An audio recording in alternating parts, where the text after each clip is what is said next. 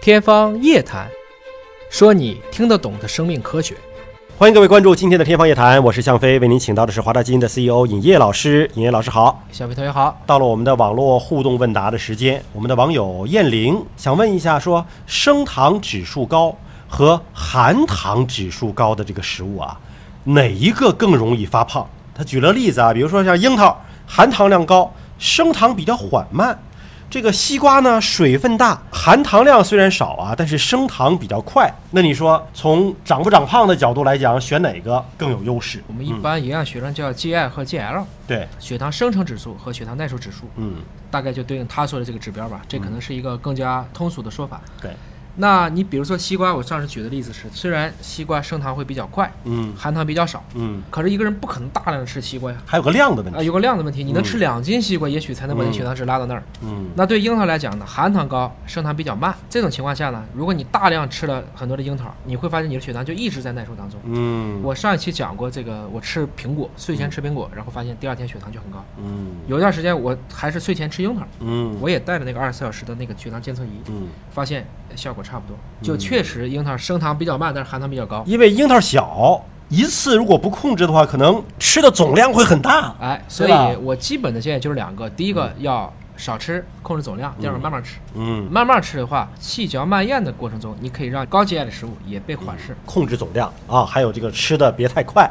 呃，有一位网友叫做 Mr. F，还有一个叫做叶一成，两个人问了同样一个问题，请爷老师讲一讲拔火罐儿的作用。这个拔火罐儿有没有效果？不一定拔火罐了，嗯其实我们简单的讲，就是一种通过一个负压来使得你的这个局部的一些毛细血管破裂。这个破裂过程中有什么作用呢？大家可以查我们之前讲过一期，嗯对老鼠拔火罐，拔了以后抗炎的因子提高了，嗯促炎的因子下降了，确实让它的局部免疫变好了。嗯因为他当时这个项目是用指质组学做的，嗯，用质谱的方法来验证了拔火罐其实对于缓解局部的炎症是有效果的。在小鼠身上做的实小鼠身上验做的，啊，然后有抗炎因子这么回事儿。抗因子啊提升，促炎因子下降，嗯就是说好的高了，坏的低了。就这种物理疗法有效、有作用。嗯可以理解，就是我改善了一个局部的一个循环的作用啊。对我个人来讲，因为我经常拔气管，就真什么空叫管、气管？负压罐哦啊就不用火，平时没就事是没事就来一下，没有啊烧伤的危险，哎但是那个效果也是让毛细血管破裂。我们经常不会听说吗？嗯哎，这个拔出来特别紫，对对对那其实就是这一段时间它淤的比较重，是湿气太重的原哎因它吗？ 湿不好解释，但啊肯定是这个地方它的这个血在这个地方有淤积，可能局部也许毛细血管它不畅，啊，所以毛细血管一破裂之后呢，这个出血比较多，比较多，这啊个颜色就会比较深。哦那这种情况下，大家一般会说这就上火了，微循环不畅。哎，但是你感觉它就会很疼。嗯但是这个湿呢，虽然我们没有办法去讲中医的湿是什么，嗯但是拔罐也确实要去讲究一个，就是拔完罐再去冲澡，就可能会进去湿气啊是这么去讲。我个人也确实是这个样子。为什么呢？我有的时候去出差啊，啊晚上坐飞机啊，到的都啊半夜了，很难受，啊腰酸背痛的。我确实是试过，拔过，先洗澡后拔，嗯先拔后洗澡。有什么区别呢？哎，你先洗澡后拔罐，你已经洗完澡了，把身上擦干了拔罐，对这个时候你的感觉是比较舒服的。啊，先拔罐再洗澡，睡着睡着，身体感受不哎，舒服就会觉得好像这个地方又开始湿气好了又进去了嘛，啊就等于说你洗澡的过程中，你把毛孔已经张开了。嗯这个时候，不管说湿气进不进去，但是如果你沐浴，它肯定对这一个局部的温度有个刺激作用。其实是不是可以这样解释，就是说你那个毛细血管已经破裂了，毛孔呃扩毛张孔扩张了，哎然后你再去洗澡，水啊，什么刺激啊，中医讲的就是湿气又进去了，嗯所以就是记住了，先洗澡后拔罐，而且浑身都拔完罐了，别莫名其妙就直接去洗了个澡，嗯那相当于好容易我们让自己循环又不错了，你夸一激又回去了，嗯。又收缩，等于说我们就达不到一个合适的效果。好，看看网友恒星的一生迷妹询问说，她的奶奶有甲亢，她的表妹啊，她的亲姑妈的女儿，二十岁左右，前一阵子呢也检查出有甲亢，她自己呢是一个二十六岁的女性啊嗯，从小的时候啊脖子的位置就长得有点肿，感觉说是不是也是甲亢啊？她去检查过，医院的医生说啊，暂时是正常的。那么以后呢，每半年检查一次，他可能担心说肿是不是有肿瘤之类的哈。但医生说暂时是正常的。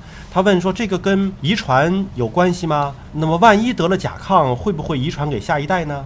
这个我也有发言权。我身边有很多的人会有甲状腺问题，嗯甲亢是一个方向，还有个甲低，嗯就高了也不行，低了也不行。高了特别爱吃，嗯，有的时候会变瘦，这个因为消耗比较大。而且甲亢好像脾气不好是吧？啊、那是啊，哦啊那甲低就萎靡，他们确实相当比例的是有家族聚集性的，不能说遗传性啊，嗯家族聚集性。可能跟他吃的东西还有关系，未必是遗传的。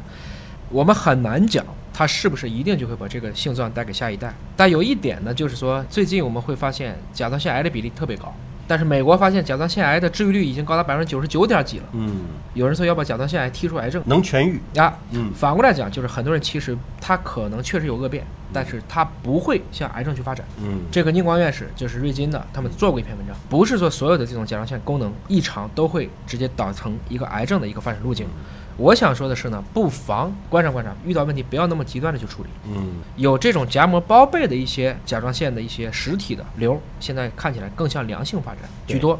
不过确实需要按照医生说的，啊每半年查一次，留意它的变化，其实一般人都可以通过触控，就是这种摸诊去看一看。就不要说这种变化突然之间增大。因为现在的影像学技术比以前好太多了。嗯随便一看好像都有问题。从保守的角度，那就切了吧。切了以后也很麻烦。嗯切了甲状腺之后，你的相关的这些像促甲状腺素啊这些指标就下去了。嗯这个指标下去，你还得吃药，嗯因为我还得补这个，最后给这个人就弄得特别难受。嗯补高了你也难受，补低了你也难受。嗯所以从这个角度来看呢，应该更多的是维持它的平衡，变成一个平衡的状态。甚至你的精神紧张都可能会导致这个问题。你天天琢磨它，可能就琢磨出事儿。嗯，一方面遵医嘱，另外一方面不要有太大的精神压力。好，感谢尹老师的分析和解答了。那么想更多的提问的朋友，既可以在我们的网络上直接留言，也可以在“尹哥聊基因”的微信公众号的后台留言，我们都是看得见的。